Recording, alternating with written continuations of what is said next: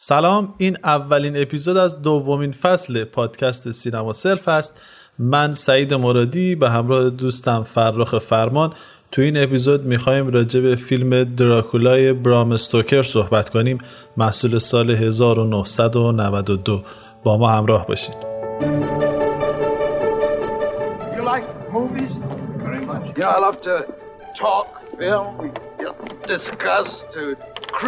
You want to see a film with me?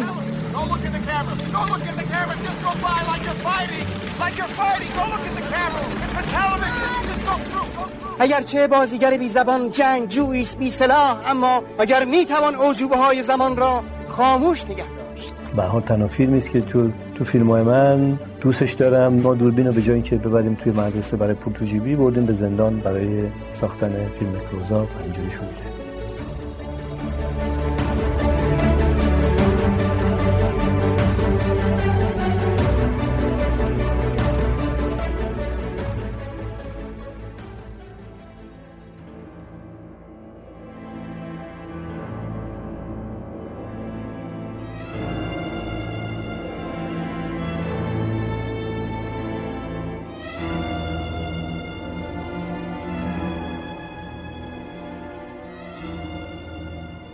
فیلم دراکولا به کارگردانی فرانسیس فورد کاپولا و محصول سال 1992 اختباسی است از رمان معروف دراکولا به قلم برام استوکر. و داستان اینجا هم در یک ژانر ترسناک و رومنس دنبال میشه. داستان در واقع درباره کنترکولا هست که بعد از جنگ هایی که با ترک های عثمانی داره و پیروزی هایی که به دست میاره و با از دست دادن همسرش کافر میشه به دین مسیحیت و اینجوری نفرین ابدی رو برای خودش به وجود میاره. اما داستان در اواخر قرن 19 هم میگذره جایی که اون می‌خواد سفر کنه به انگلستان و حوادثی رو اونجا رقم می‌زنه. توی این اپیزود من به همراه دوستم فراخ فرمان می‌خوایم راجع به این داستان صحبت بکنیم راجع به جنبه های سینمایی و همینطور لایه های مذهبی تاریخی و اسطوره‌ای این شخصیت در این فیلم. خوشحالم که با ما همراه هستیم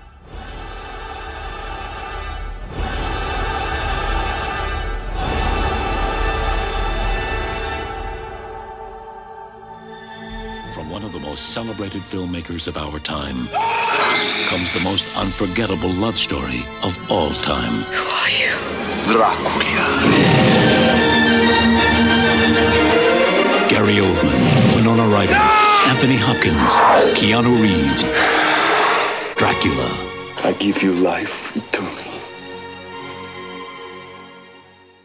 پادکست سینما سلف هر دو هفته یک بار منتشر میشه و در هر اپیزود به بررسی وجوه مختلف هنری، فرهنگی و اجتماعی یک فیلم سینمایی می‌پردازه. شما می‌تونید پادکست سینما سلف رو از طریق پادکست های مختلف مثل Apple Podcast، Google Podcast، Castbox و پلتفرم های داخلی مثل ناملیک و هزارو گوش کنید. علاوه بر اون پادکست سینما سلف به تازگی از طریق نرم افزار نوار هم در دسترس هست که محیط خوب و دوست داشتنی داره. اگه از علاقمندان جدی سینمایی هستین می‌تونین پادکست سینما سلف پلاس رو هم دنبال کنید پادکستی تخصصی درباره ابعاد جدی و هنری سینما در هر اپیزود از پادکست سینما سلف پلاس یک موضوع تخصصی سینمایی انتخاب میشه و در فیلم ها و آثار سینمایی و نمایشی و ادبی مختلف مورد بررسی قرار می‌گیره. منتظر نظرات، پیشنهادات و انتقادات شما در تلگرام، توییتر و اینستاگرام هستیم. سینما سلف یک دوست سینمایی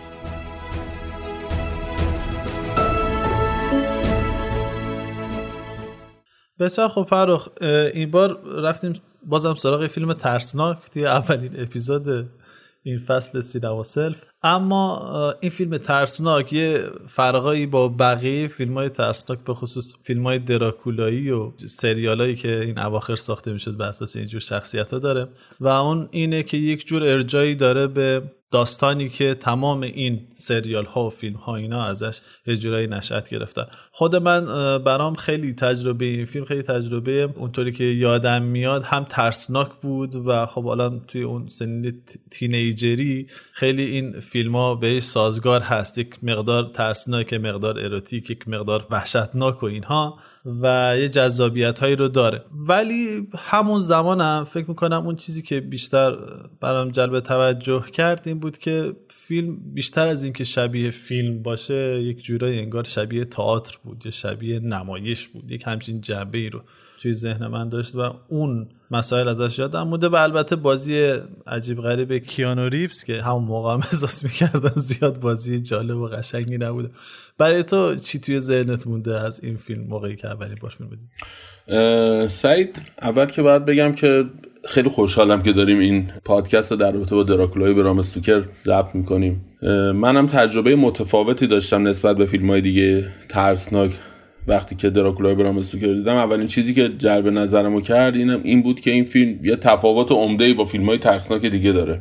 و این توی دوره بود که نه زیرنویسی پیدا می‌شد موقعی که من این فیلم رو دیدم و نه زبانم اونقدر خوب بود که بتونم مثلا ببینم مثلا چی هستش. رو همین حساب خب مثل تجربیات اول اکثر ماها در رابطه با فیلم های اون دوره یک فضایی بود که تو باید بدون اینکه میفهمیدی متن فیلم چیه درکش می‌کردی و اتفاقا تجربه بسیار خوبی بود یعنی من فیلم رو بدونی که بدونم اصلا چی دارن میگن هنوز اون موقع کتاب دراکولای برام استوکرم نخونده بودم و درک خیلی قشنگی از فیلم داشتم و. بعدا که حالا زیرنویس اضافه شده بعدا که زبانمون بهتر شده بعدا که کتاب خوندیم نه خیلی شاید بیش از 90 درصد از محتویاتی که توی فیلم وجود داشته رو در واقع فضای بسری اثر تونسته منتقل بکنه.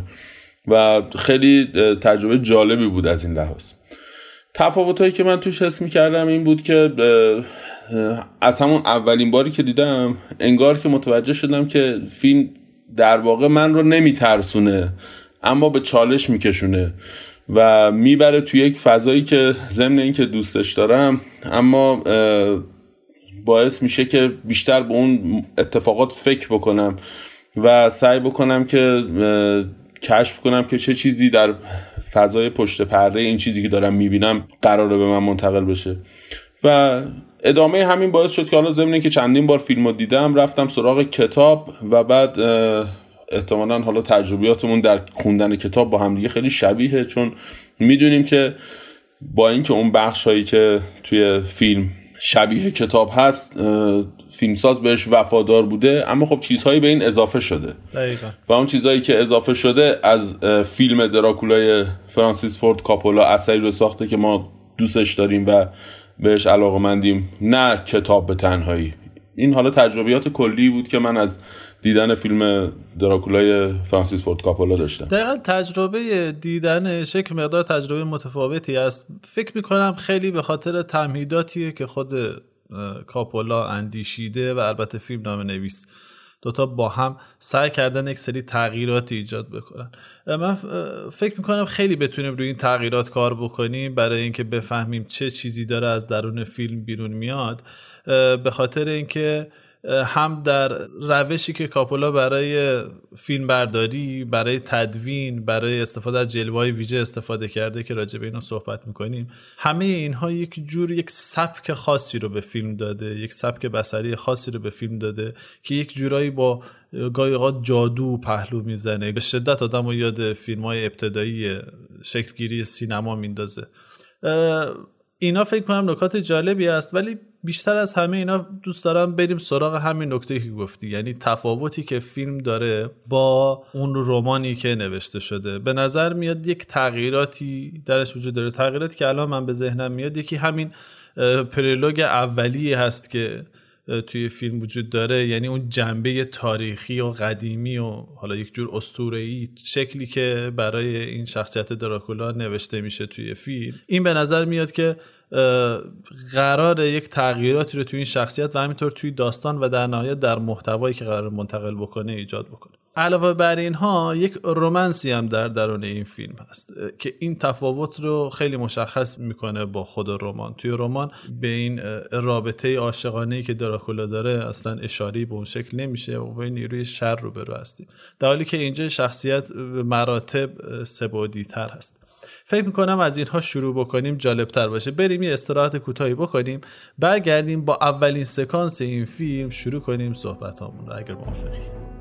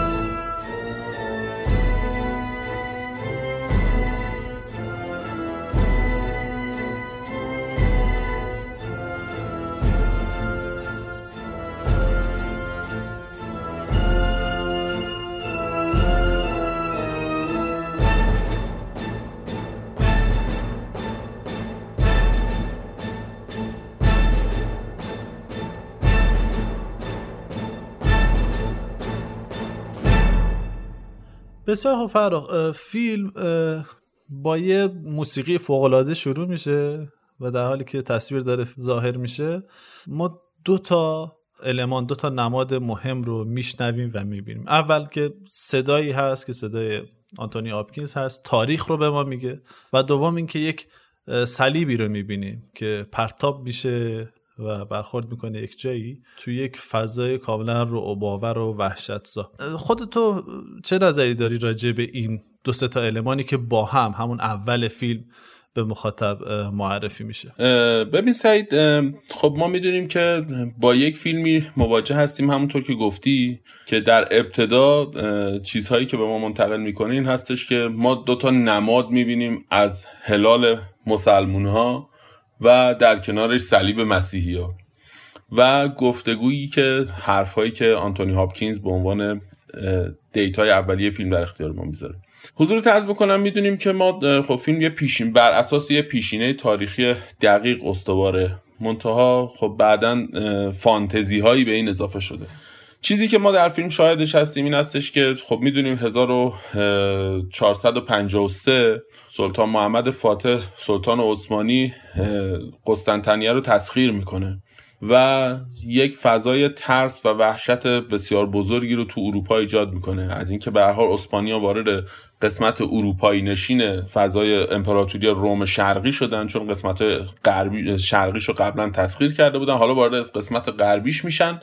و پیش بینی میشه که این فتوحات تو اروپا ادامه پیدا بکنه و ادامه پیدا می‌کنه. فاصله توی 1462 حرکت سلطان محمد به سمت رومانی شروع میشه. و خب می‌تونیم پیش بینی بکنیم که این ترس تا چه حد گسترش پیدا می‌کنه بین مردم مخصوصا اروپای شرقی چون در مجاورت امپراتوری اسپانی بودن. این فتوحات همراه میشه با خب کشت و کشتارهای بسیار زیاد تجاوز از بین رفتن ارتباطات مردم از بین رفتن زندگی های بسیار ترس فراوون و مرتب هم داشته اضافه می‌شده. تا اینجایی که دقیقا می‌بینیم که شرایط به گونه میشه طبق اون چیزی که تو فیلم هم داره میگه که امپراتوری عثمانی می‌رسه به دروازه های ترانسیلوانیا که یکی از ایالات رومانی محسوب میشه.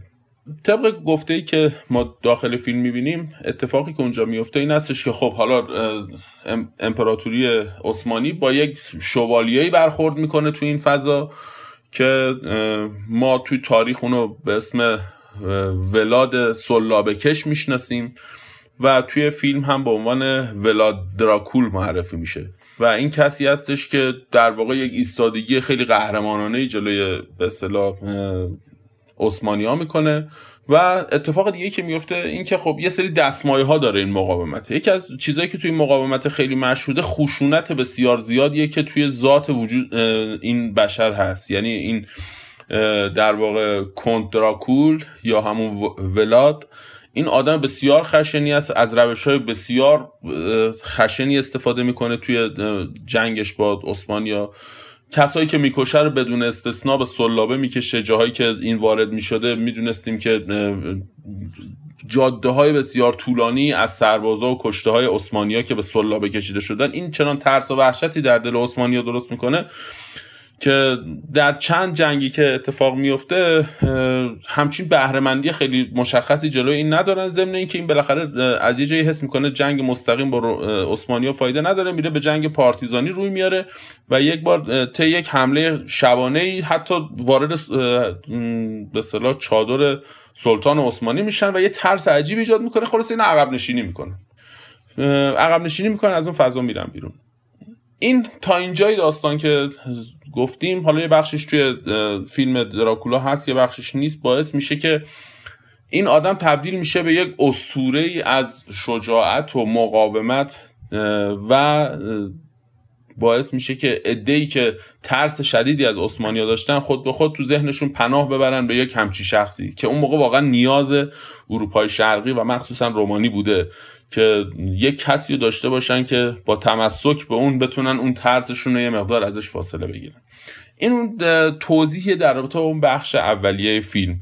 حالا اگر که تو صحبتی داری بکن تا باز من ادامه بدم. اگر نه واسه من خیلی جالبه که فضایی که تو ترسیم می‌کنی از اون زمان خیلی خوب توی قسمت ابتدایی فیلم خودش رو نشون میده. یعنی اون فضای ترسی که اون اعضای آدم هایی که اونجا وجود دارن مخصوصا اون مذهبیونی که اونجا وجود دارن اون کشیش ها و این جنگی که این آدم می‌خواد بره و اون مبارزه سختی که داره فکر کنم فقط مربوط به همین شخصیت نمیشه. انگار فضا یک فضای خیلی عجیب غریب و ترسناکی کاملا فضا اینطوریه. کاملا فضا کاملا منتقل میشه به مخاطب. من فکر کنم خیلی خوب خوب ارجایی داده شده. به خاطر اینکه این ترس بعدا کم کم انگار رسوخ می‌کنه به خود این شخصیت و کم کم رسوخ می‌کنه به نوع نگرشی که خودش داشته. نگاه کن این درست جاییه که اون باورهای مذهبی هم گره می‌خوره با شخصیت همین دراکول. یعنی تا قبل از این شاید این شخصیت های مذهبی پشت این وایستاده بودن تا این بتونه بره یک فعالیتی انجام بده به حال جلوی این عثمانی ها رو بگیره. اما از اینجا به بعد این خود اینها تبدیل میشن به یه قدرتی و اونجایی که میان میگن خب همسرش که خودش رو کشته دیگه نمی‌تونه در بهشت باشه و در جهنم باشه. انگار دیگه این ارتباط این آدم با اون اصول و قواعدی که وجود داشته به هم می‌خوره. فکر کنم این یه نکته خیلی مهمیه. به خاطر اینکه خود شخصیت دراکولا همیشه یک ارتباط عجیب غریبی با این اصول اخلاقی مسیحیت داره انگار. انگار داره از یک سری اصولی محافظت می‌کنه مثل همونطور که داشته اینجا در مقابل عثمانی ها محافظت می‌کرده و در عین حال یک جور دشمنی هم با اونا داره. انگار می‌خواد یک جور تغییراتی توشون ایجاد بکنه. ما این رو توی رفتاری که دراکولا یا این خوناشام داره با شخصیت های دیگه هم این رو باز هم می‌بینیم. یعنی می‌بینیم که آدم میره به سراغ آدم هایی که اصول اخلاقی جامعه رو کنار گذاشتن نهاد خانواده رو مثلا قبول ندارن یا ازدواج رو رعایت نمی‌کنن یا روابط نامشروع دارن و بعد از اینها استفاده می‌کنه. ولی واقعیتش اینه که نه تنها میاد به سراغ بلکه یک عقوبت و عذابی رو هم وارد اینها می‌کنه. اون نکته واسه من این خیلی جالبه که گویا این شخصیت این رابطه دوگانه در درونش است و استارت این رابطه دوگانه هم انگار همینجا می‌خوره. یعنی توی همین نقطه حساس تاریخی که در, در واقع نویسنده به این شخصیت اضافه کرده. ببین سعید یه چیزی رو که باید اضافه بکنم و شاید این شکلی کسی بهش نگاه نکرده این هستش که در واقع اتفاقی که اول فیلم مشاهدش هستیم میشه اسمشو گذاشت یک جنگ صلیبی شماره هشت. چون می‌دونیم هفت تا جنگ صلیبی مشخص شده داریم. اما اینو می‌تونیم بگیم جنگ صلیبی هشتم. و در واقع کاملا مشخصات یک جنگ صلیبی رو داره. در واقع یک جنگ مذهبیه. و می‌دونیم که با همون نمادهای اول فیلم جایی که اون هلال میاد جایگزین صلیب میشه می‌بینیم ماهیت بحث مسیحیت به خطر افتاده. خب می‌دونیم که ما تو رومانی با اون فضای رومن کاتولیسم در مقابله هستیم. یعنی در واقع دین اصلی اون موقع رومانی کاتولیک بوده. و این آدم هم یک شوالیه هستش که قرار اون به اصطلاح ماهیت مسیحیت رو حفظ بکنه. در واقع قبل از اینکه حتی از مردم اشتفا کنه. چون برخلاف رفتارهایی که توی جنگ های صلیبی قبلی خود صلیبیون می‌کردن زمانی که شهر رو تسخیر می‌کردن همه رو از دم تیغ میگذروندن و قتل عامای خیلی وحشتناکی رو تو خود اورشلیم انجام می‌دادن سلطان محمد فاتح این کارا رو نمی‌کنه. یه عده‌ای رو ممکنه به تو جنگ کشته میشن اما خب یه عده‌ای رو تبعید می‌کنه یه عده‌ای هم تو همونجا میمونن زندگی می‌کنن کما اینکه همین الان هم تو استانبول می‌بینی که شرایط این هست که مسیحی ها هستن یهودی ها هستن مسلمان هستن. کاری که سلطان محمد فاتح می‌کنه اینطوری نیست. اما خب قبلش ما می‌دونیم که توی حوزه صلیبیون اتفاق مرتب میافتاده.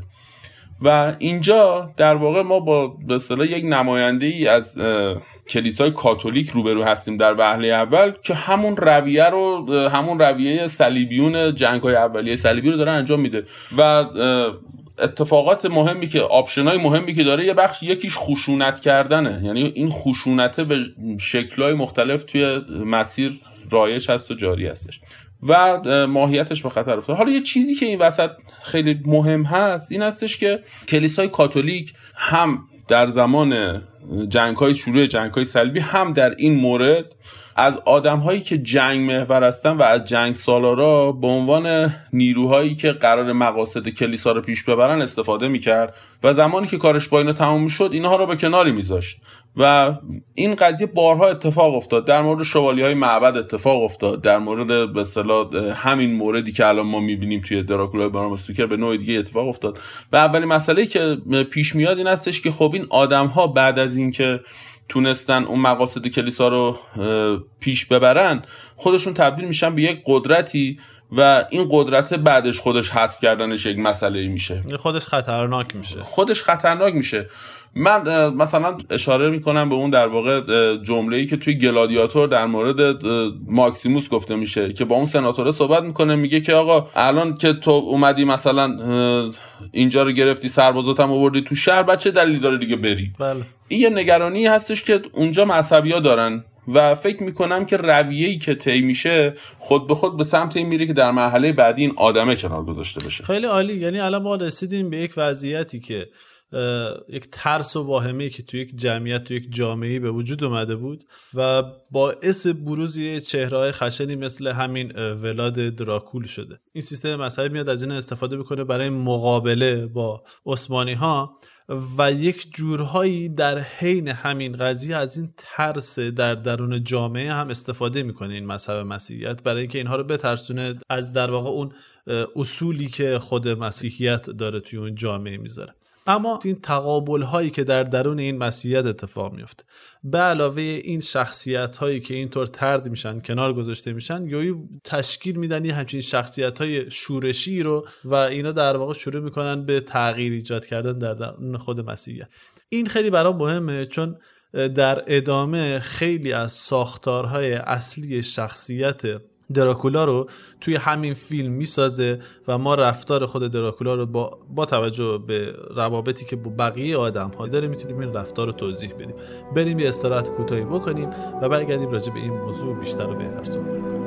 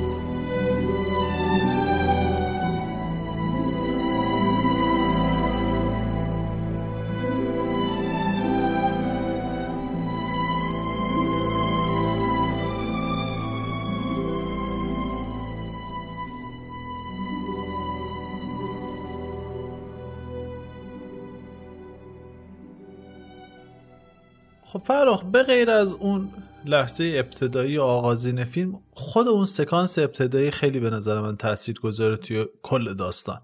به خاطر اینکه خیلی از الفبای فیلم رو و شخصیت ها رو و حتی شکلگیری ذهنیت ها رو توی این شخصیت ها نشون میده. حتی مثلا اگه دقت کنی یکی از اون شخصیت های مذهبی اصلی ابتدای داستان آنتونی هاپکینز هست که بعدا در قامت ون هلسینگ خودش رو نشون میده و یک جوری انگار داره به ما میگه که این دشمنی به این شکل بین کسانی که قرار اصول جامعه رو حفظ بکنن و کسایی که قرار یک جور اصلاحات تو این اصول ایجاد بکنن انگار اینا تقابلشون از همون اول در طول تاریخ بوده.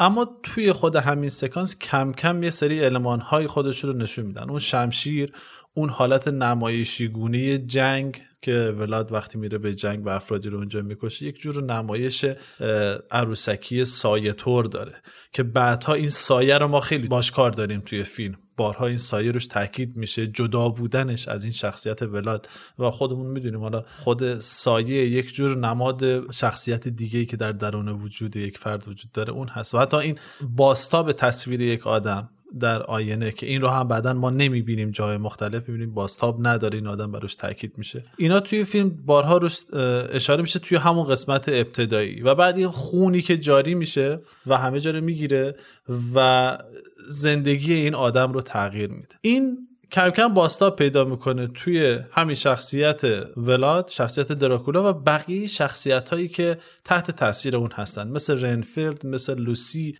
مثل مینا. به نظر تو اینا چطور بست پیدا می‌کنن توی داستان؟ چه از لحاظ مذهبی چه از لحاظ تاریخی و چه از لحاظ شخصیت پردازی خود شخصیت ها سعید قبلش من یه چیزی رو باید بگم. اونم اینه که اول باید به این فکر بکنیم که این افتتاحیه از کجا اومده اصلا. ببین کسایی که کتاب خوندن می‌دونن که این افتتاحیه اصلا تو کتاب وجود نداره. دقیقا اصلا اونجا نیست. در واقع این یه بخشی هستش که اضافه شده. خب می‌دونیم که کتاب به خودی خود قابلیت تبدیل شدن به یک فیلم سینمایی این مدلی رو نداره. قطعا باید چیزهایی بهش اضافه می‌شده و حتی چیزهایی ازش کم می‌شده. فرانسیس فورد کاپولا برای ساختن این اثر طرحهای مختلفی رو مد نظر قرار داشته و بررسی های مختلفی می‌کنه تا در نهایت با جیمز وی هارت می‌رسن به این فیلم نامه یعنی این فیلم نامه رو شروع می‌کنن به صدا روش بررسی می‌کنن نوشته میشه و یه بخشهایی بهش اضافه میشه. مهمترین بخشهایی که به فیلم اضافه میشه اتفاقا مقدمه و مؤخره فیلمه. حس می‌کنم که این یکی از شاید بهترین افتتاحی هایی بوده که من خودم شاهدش بودم. چون در واقع تکلیف فیلم رو به نوعی تا انتها روشن می‌کنه. یعنی برای ما یک شخصیتی رو در واقع ایجاد می‌کنه از همون ابتدا که متوجه میشیم این از دین بر میگرده آدم ملحدی میشه و تمام به اصطلاح قواعد شیطانی رو از همون لحظه افتتاحی فیلم به ارث می‌بره. و اصلا خطش رو از کلیسا جدا می‌کنه. ضمن اینکه نباید اینو از نظر دور کنیم که این آدم به هر حال برآمده از همون مذهبه. و خود به خود وارث یک سری از نکات مهم همون مذهب هم هست. یعنی یه سری از علمان های مهم همون مذهب هم در وجود این آدم رسوخ پیدا کرده و با اون شکل گرفته و یک نوع شیطنتی رو داره خلق می‌کنه که این شیطنت آمیخته از اون عقده های وجودی خودش و اون حقارتیه که بعد از اینکه همسرش کشته میشه بهش دست میده. اون الهادش به علاوه یه بخشی از همون چیزهای منفی که شاید تو همون مذهب وجود داره. و در واقع شاید مهمترینش همون خشونت و ترس باشه. چیزی که من خیلی حالا در موردش میخوندم و بررسی کردم و نظر خودم هم هست این هستش که ما در واقع توی اثر فرانسیس فورد کاپولا بالاخص شاهد این هستیم که فیلم داره یک نوع ترسی رو از ابتدا تا انتهای فیلم مورد بررسی قرار میده. یعنی در تمام شریان های حیاتی این فیلم اون ترس جاری هست. شاید به خاطر این هستش که فیلمساز فیلمسازی هستش که کلا ترس تو تمام آثارش به شکلی وجود داره. ما اگر بخوایم مثلا مدل فیلمسازی فرانسیس فورد کاپولا رو مد نظر قرار بدیم می‌بینیم که به غیر از فضای پدرخوانده یک که اون هم به نوعی تازه توش می‌تونیم ببینیم این ترس رو از پدرخوانده دو یک نوع توجه خاصی به ترس تو آثار فرانسیس فورد کاپولا هست که اوجش اینک آخر زمانه یعنی اینک آخر زمان به نظر من اصلا کلا فیلمی است در مورد ترس. منتها نوع ترسه فرق می‌کنه. حالا اینکه تو اینک آخر زمان به چه نوعی از ترس می‌پردازه من به نظرم یک نوع ترس پنهان در کنار خشونت های طبیعی ذات, بشر هست. اما توی دراکولای برام سوکر میاد میره به صورت مستقیم به خود ترسه می‌پردازه. یعنی به صورت عیان و آشکار. تو اینک آخر زمان عیان و آشکار نبود اما توی دراکولای برام سوکر فیلم ترسناک می‌سازه.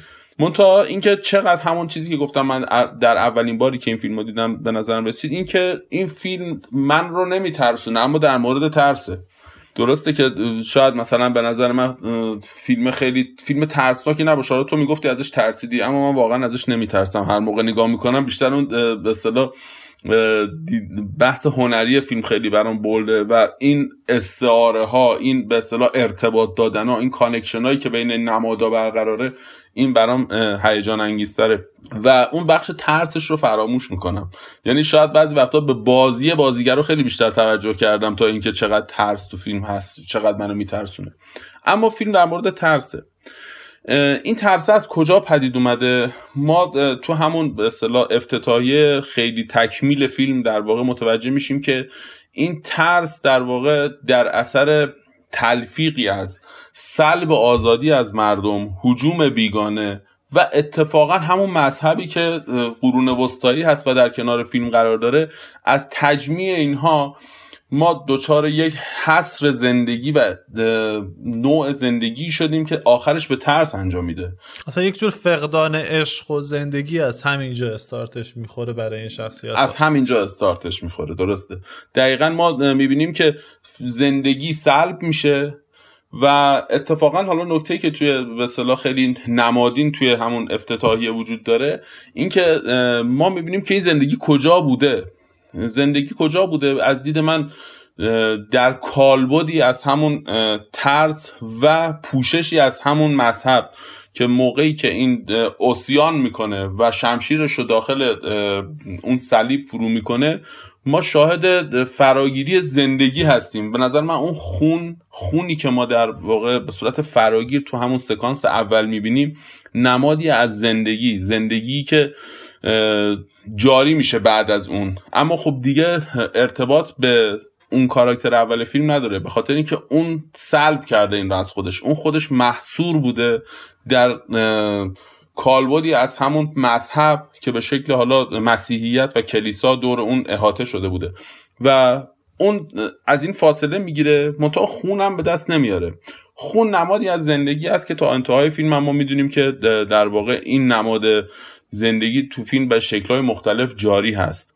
و از همین صحنه به بعد و از جایی که همسرش الیزابتا میمیره بحث عشق گم شده هم تو داستان ایجاد میشه و شکل پیدا می‌کنه. و حالا می‌بینیم که آقا یک عشق گم شده ای هست یک زندگی در جریانی هستش که دیگه دراکولا توش حضور نداره و یک ترسی که شاید از عدم رستگاری تا انتهای فیلم با این آدمه وجود داره. ببین یه جوری که الان خودت هم گفتی الان یک سری نمادهای ما داریم که توی یک جور جایگاه تقابلی پیدا می‌کنن. الان توی این فیلم ما می‌دونیم که مرگ توی این فیلم یک جور رستگاریه. یعنی کسانی که رستگار نشن نمیمیرن.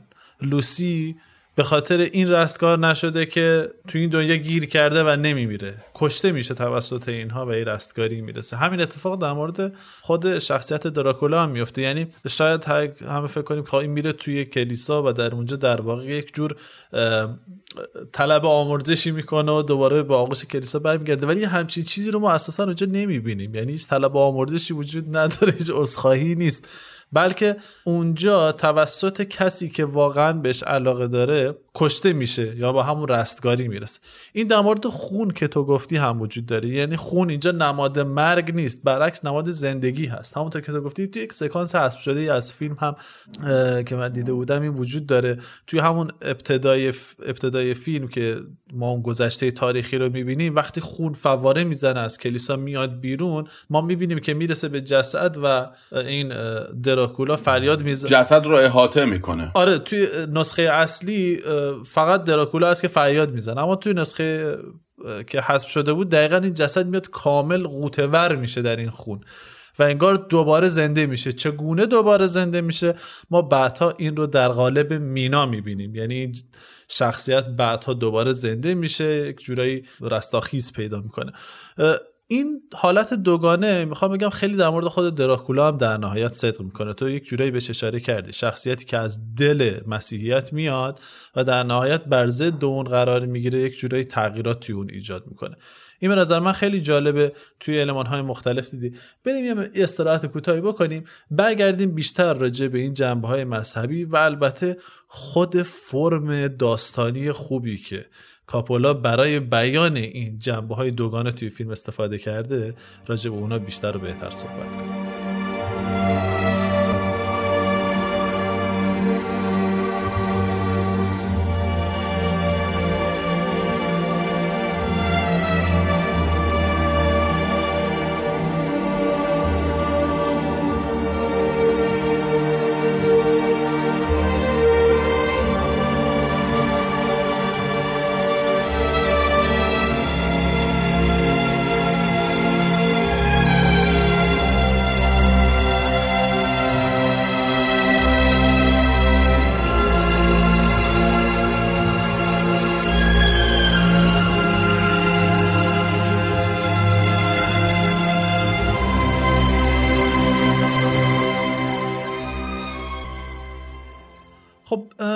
نظر می‌رسه که نویسنده و فیلمساز توی این فیلم سعی کردن از دل این باورهای مذهبی از این داستانهای تاریخی استورهی و همه اینا یک تم درونی پیدا کنن و به نظر من اون تم همون چیزی است که یه رومنس فیلم رو می‌سازه. البته یه پیش زمینه ای داشته تو این قضیه. شاید بهتر باشه این همین الان بگیم که یک تغییر عمده ای که دراکولای برام فرانسیس فورد کاپولا نسبت به نسخه رمان و نسبت به بقیه نسخه های اختباسی داره همین تم رومنس و و البته شخصیت بردازی خوب دراکولا است. دنیا این از سه تا تمهید مختلف استفاده می‌کنه کاپولا. برای اینکه شخصیت دراکولا رو به شخصیتی زنده تر و انسانی تر تبدیل کنه یکیش همون پیش زمینه که راجبش اشاره کردی خودت. یعنی اون ابتدای فیلم ما می‌بینیم یک جنبه تاریخی داره این آدم. و این خیلی ما رو نزدیک می‌کنه به دراکولا. چرا؟ به خاطر اینکه انگیزه های این آدم رو می‌فهمیم گذشتهش رو می‌فهمیم و می‌فهمیم داره به چه سمتی حرکت می‌کنه. دومین کاری که می‌کنه داستان دراکولا برخلاف رمان دارای فراز و نشیبه. ما با یک شخصیت شر مطلق که هیچ انگیزه ای هم نداره معلوم نیست داره چه کار می‌کنه و از اول تا آخر هدفش رفتارش و روی کردش بدون تغییر. اینجا با همچین آدمی رو... روبرو نیستیم. اینجا حتی جایی که مینا رو می‌خواد تبدیل به خوناشان بکنه دراکولا شک می‌کنه تردید داره توی این قضیه که بیاد اون رو هم به این موجودات تبدیل بکنه. و در قسمت انتهایی فیلم تقدیر رو میپذیره. خب ما همچین چیزایی رو توی دراکولا اصلا توی شخصیت های تکبودی دیگه که راجع به این آدم این هویت این شخصیت ساخته شده راجع به این نداریم. و در نهایت می‌خوام برسم به یه نکته ای که نسخه نکته اصلی این فیلم هست و اونم اون رابطه عاشقانه که این فرد داره.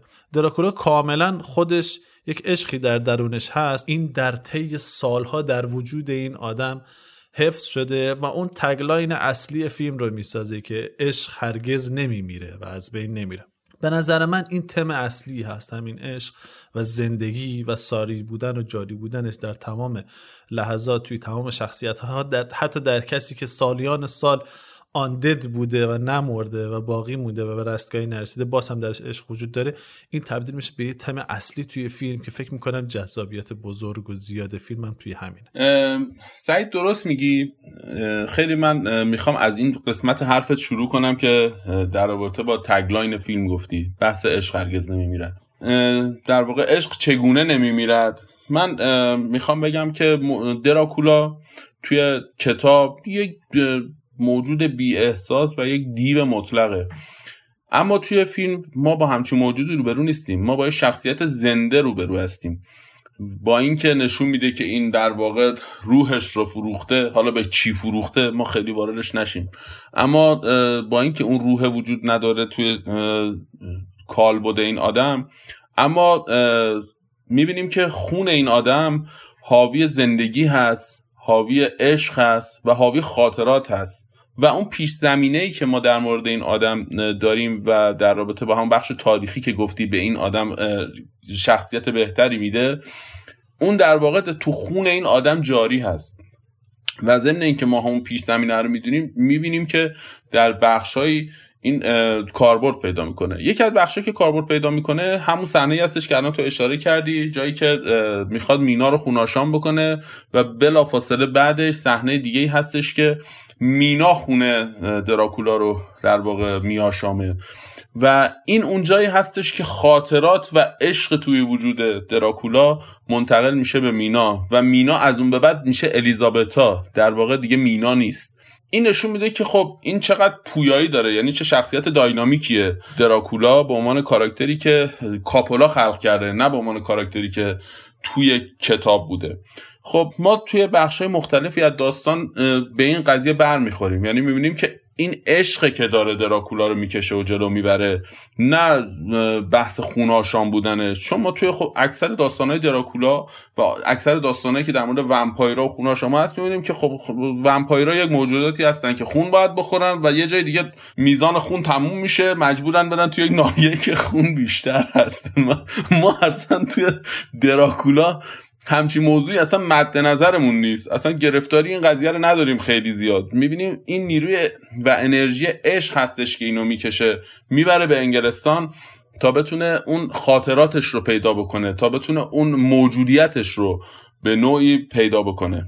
یه موضوع دیگه ای که می‌خواستم در رابطه با این فیلم بگم این هستش که چرا یه شخصیتی مثل کاپولا اصلا به فکرش میفته که بره سراغ این فضا. یه مقدار تاثیرات قبلی این رو باید شناخت. ما می‌دونیم که تقریبا با اختلاف 4 5 سال قبل از این موضوع جیان کارلو کاپولا پسر فرانسیس فورد کاپولا توی تصادف رانندگی میمیره.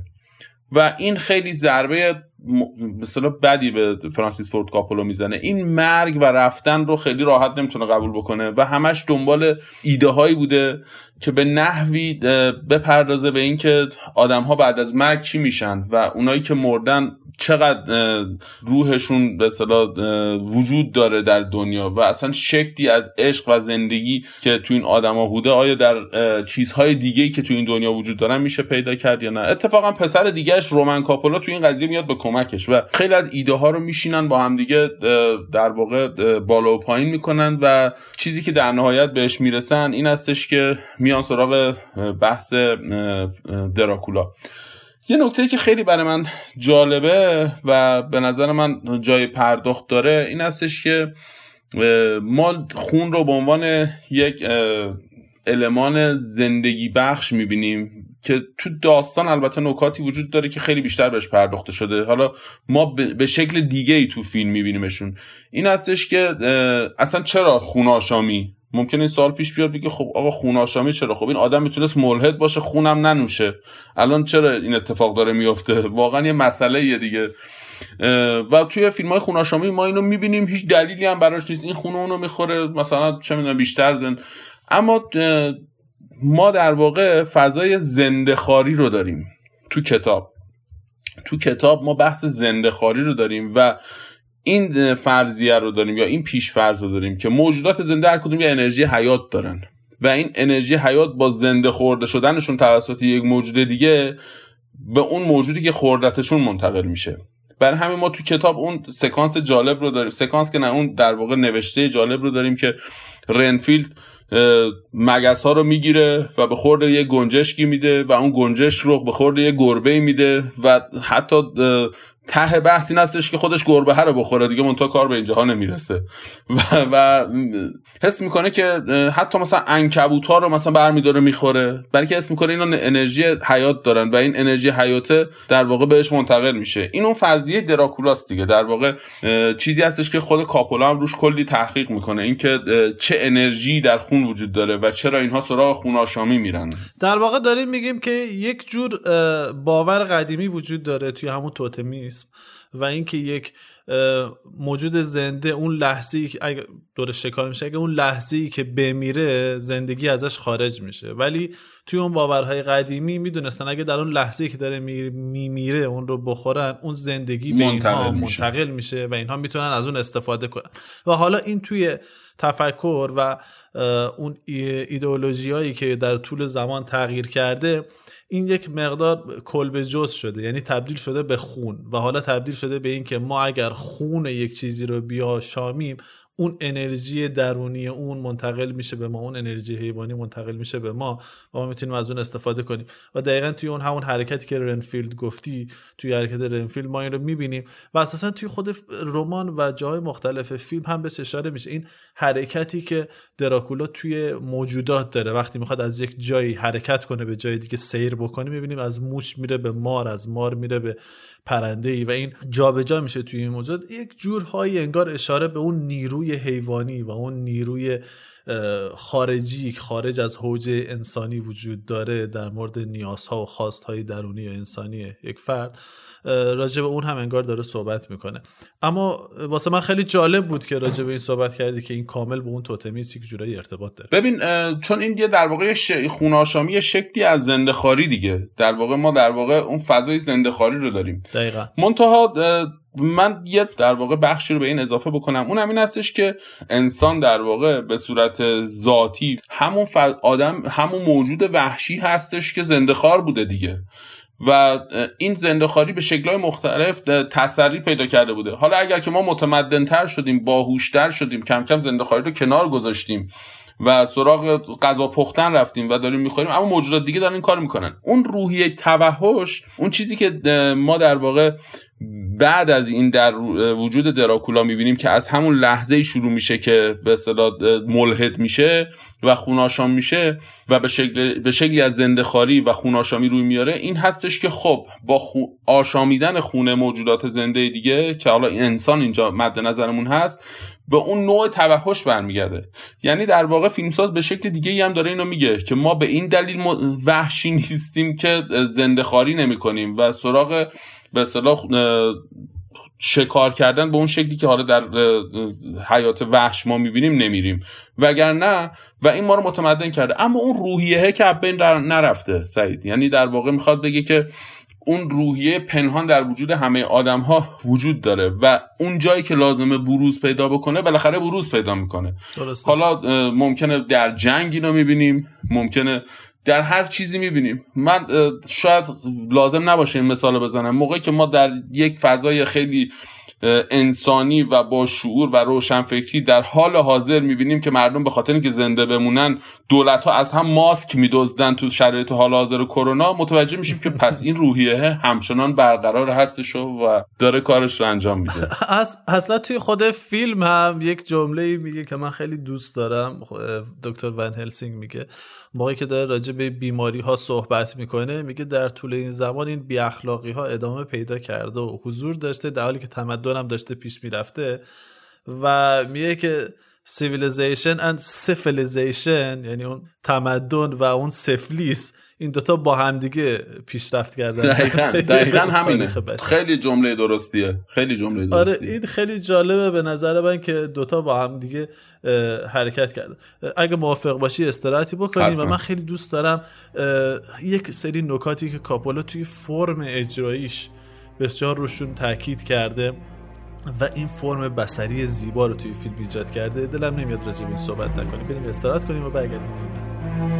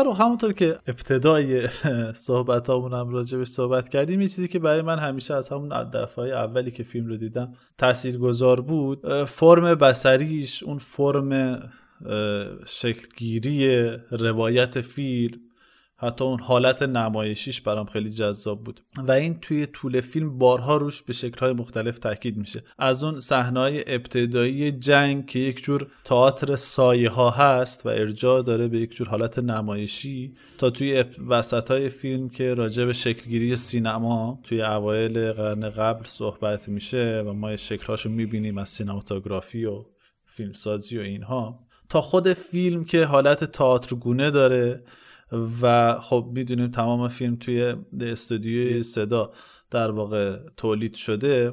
این که از افکت های خیلی میدانی استفاده شده از افکت های سنتی استفاده شده به جای سی جی و دیجیتال و افکت های جدید اینا همه یک جور حالت خیلی مخوف و یک جورایی ارجاع دهنده به خود سینما ایجاد کرده ارجاع دهنده به خود نمایش ایجاد کرده. اینو باید بذاریم در کنار نوع طراحی صحنه و لباسی هم که توی فیلم ازش استفاده شده. اگه دقت بکنی می‌بینی خود صحنه ها اغلب صحنه های خیلی بزرگی هستن. دکورها دکورهای بزرگ و با فاصله ای هستن نسبت به شخصیت ها گاهی اصلا ما پس زمینه نداریم. پس زمینه سیاهی هست تیرگی هست مهالودگی هست محو هست به نوعی. و برعکس این لباس های بازیگرها خود بازیگرها بازیشون شخصیت ها و حرکاتشون هست که توی پیش زمینه انگار داره دکور رو شکل میده. نه تنها حالا با خود محتوای فیلم یک جورایی ارتباط پیدا می‌کنه بلکه یک فرم بسری خاصی هم بهش میده که یک جور ما رو معلق می‌کنه در فضا و زمان. این رو بذاریم در کنار فرم روایی فیلم که اون هم به دلایل خاصی به شکل خاصی انتخاب شده. همونطور که گفتیم رمان اصلی داستان اصلی بر اساس یک سری نامه ها و روزنگاری های شخصیت های اصلی در واقع نوشته شده اونطور که حالا به شکل ساختگی.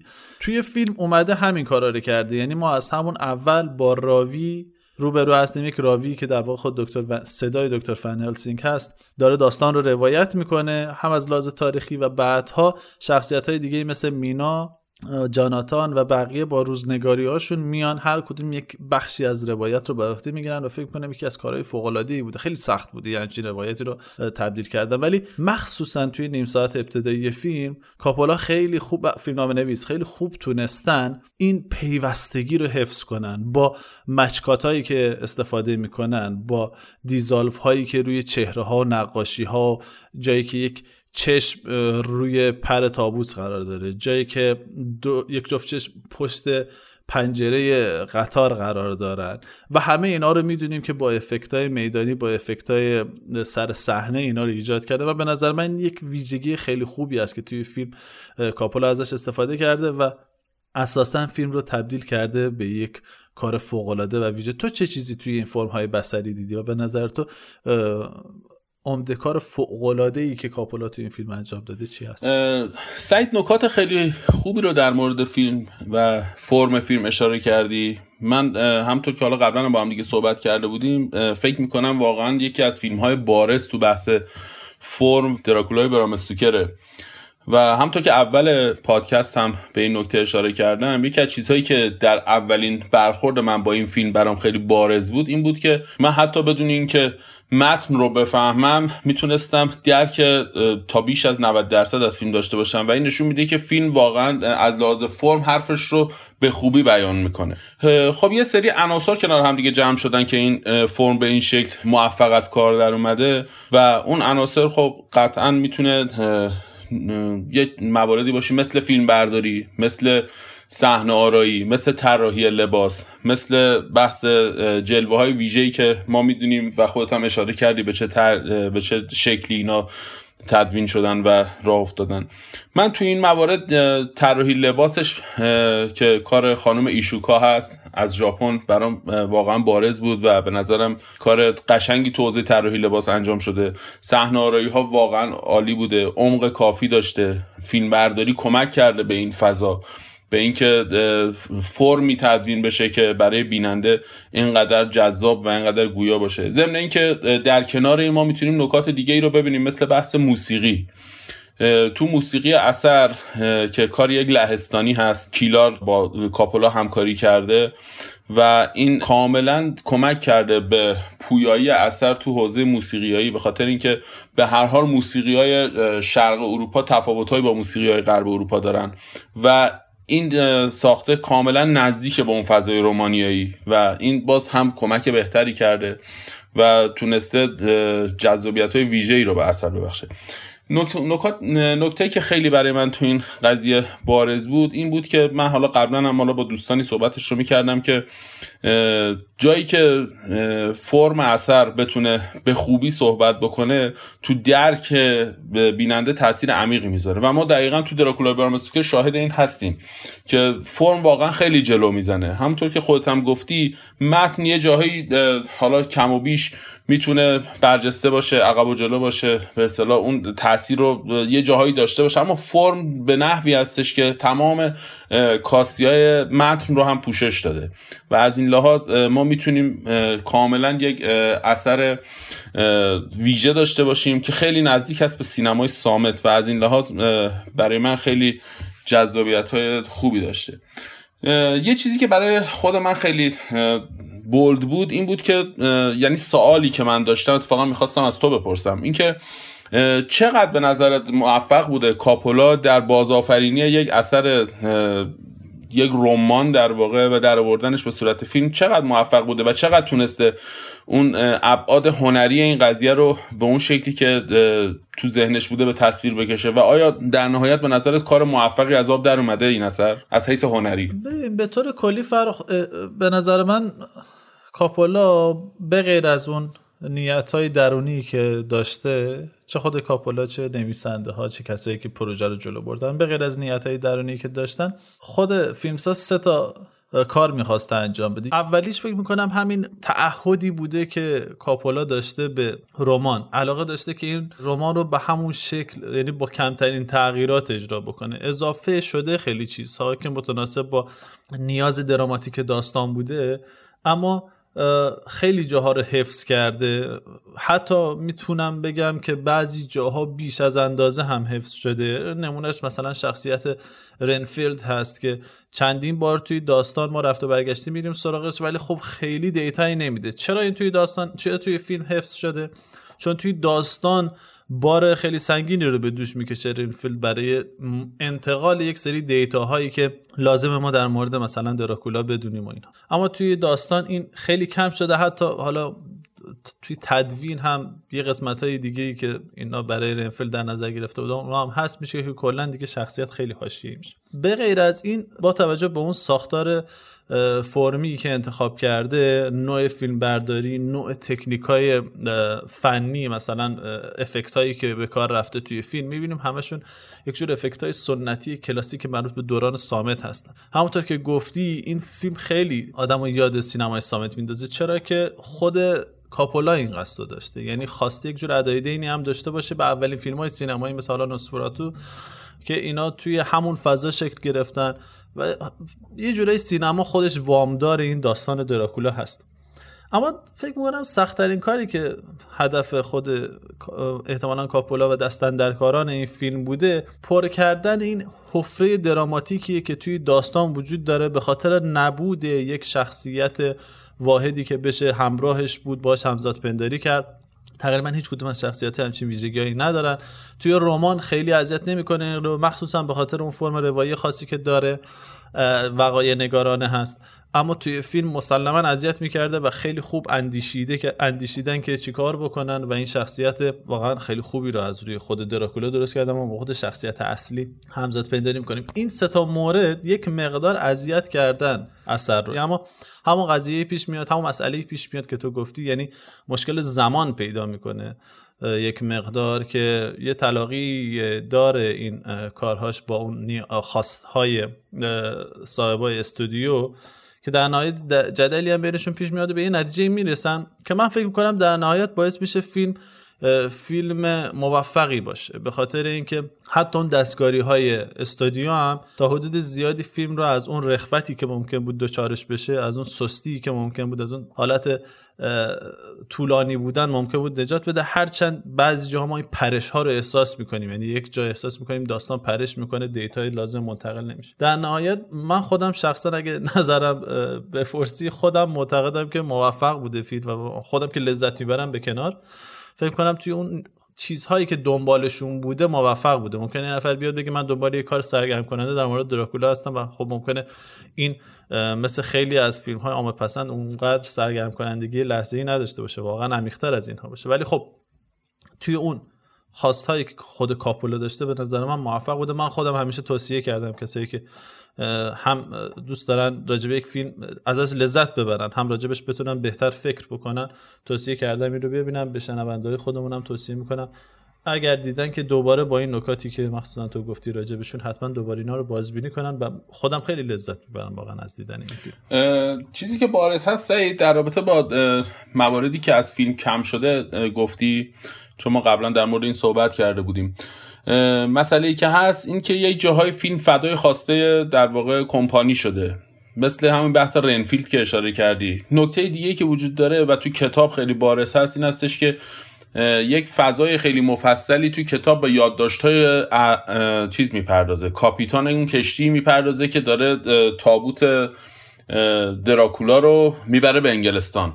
و این یادداشت‌های روزانش خیلی جالبه. خب و می‌دونیم که این صحنه ساخته شده. خیلی از این صحنه ساخته شده که یه بخشش تو فیلم هست یه بخشش هست شده. ما تا خب اون درگیری که در نهایت کاپولا پیدا می‌کنه با کمپانی بر اساس اینکه خب حالا زمان فیلم شده 155 دقیقه و اینا تصمیم می‌گیرن کمش بکنن که فیلم تجاری تر بشه حس می‌کنن از حوصله بیننده خارجه. خیلی از دوستان معتقدن خیلی از منتقدا معتقدن که این ضربه زده به فیلم. شاید نزدیک مثلا 30 درصد از ارزش فیلم رو کم کرده. اما خب من خیلی اینطوری معتقد نیستم. من فکر می‌کنم فیلم در همین شکلی هم که هست خوبه. شاید 10 15 درصد مثلا روی این قضیه تاثیر گذاشته باشه. یه نیمه پر آرامش داریم ما یک بعد یه نیمه خیلی به اصطلاح سریعتر داریم. شاید مثلا این ضرب آهنگ نهایی کمک خوبی کرده باشه به تجاری تر شدن فیلم ضمن اینکه خب به حال این بودجه بوده که اون کمپانی داشته می‌داده و یه مقدارم اختیارات داشته در رابطه با اینکه چیکار کنه.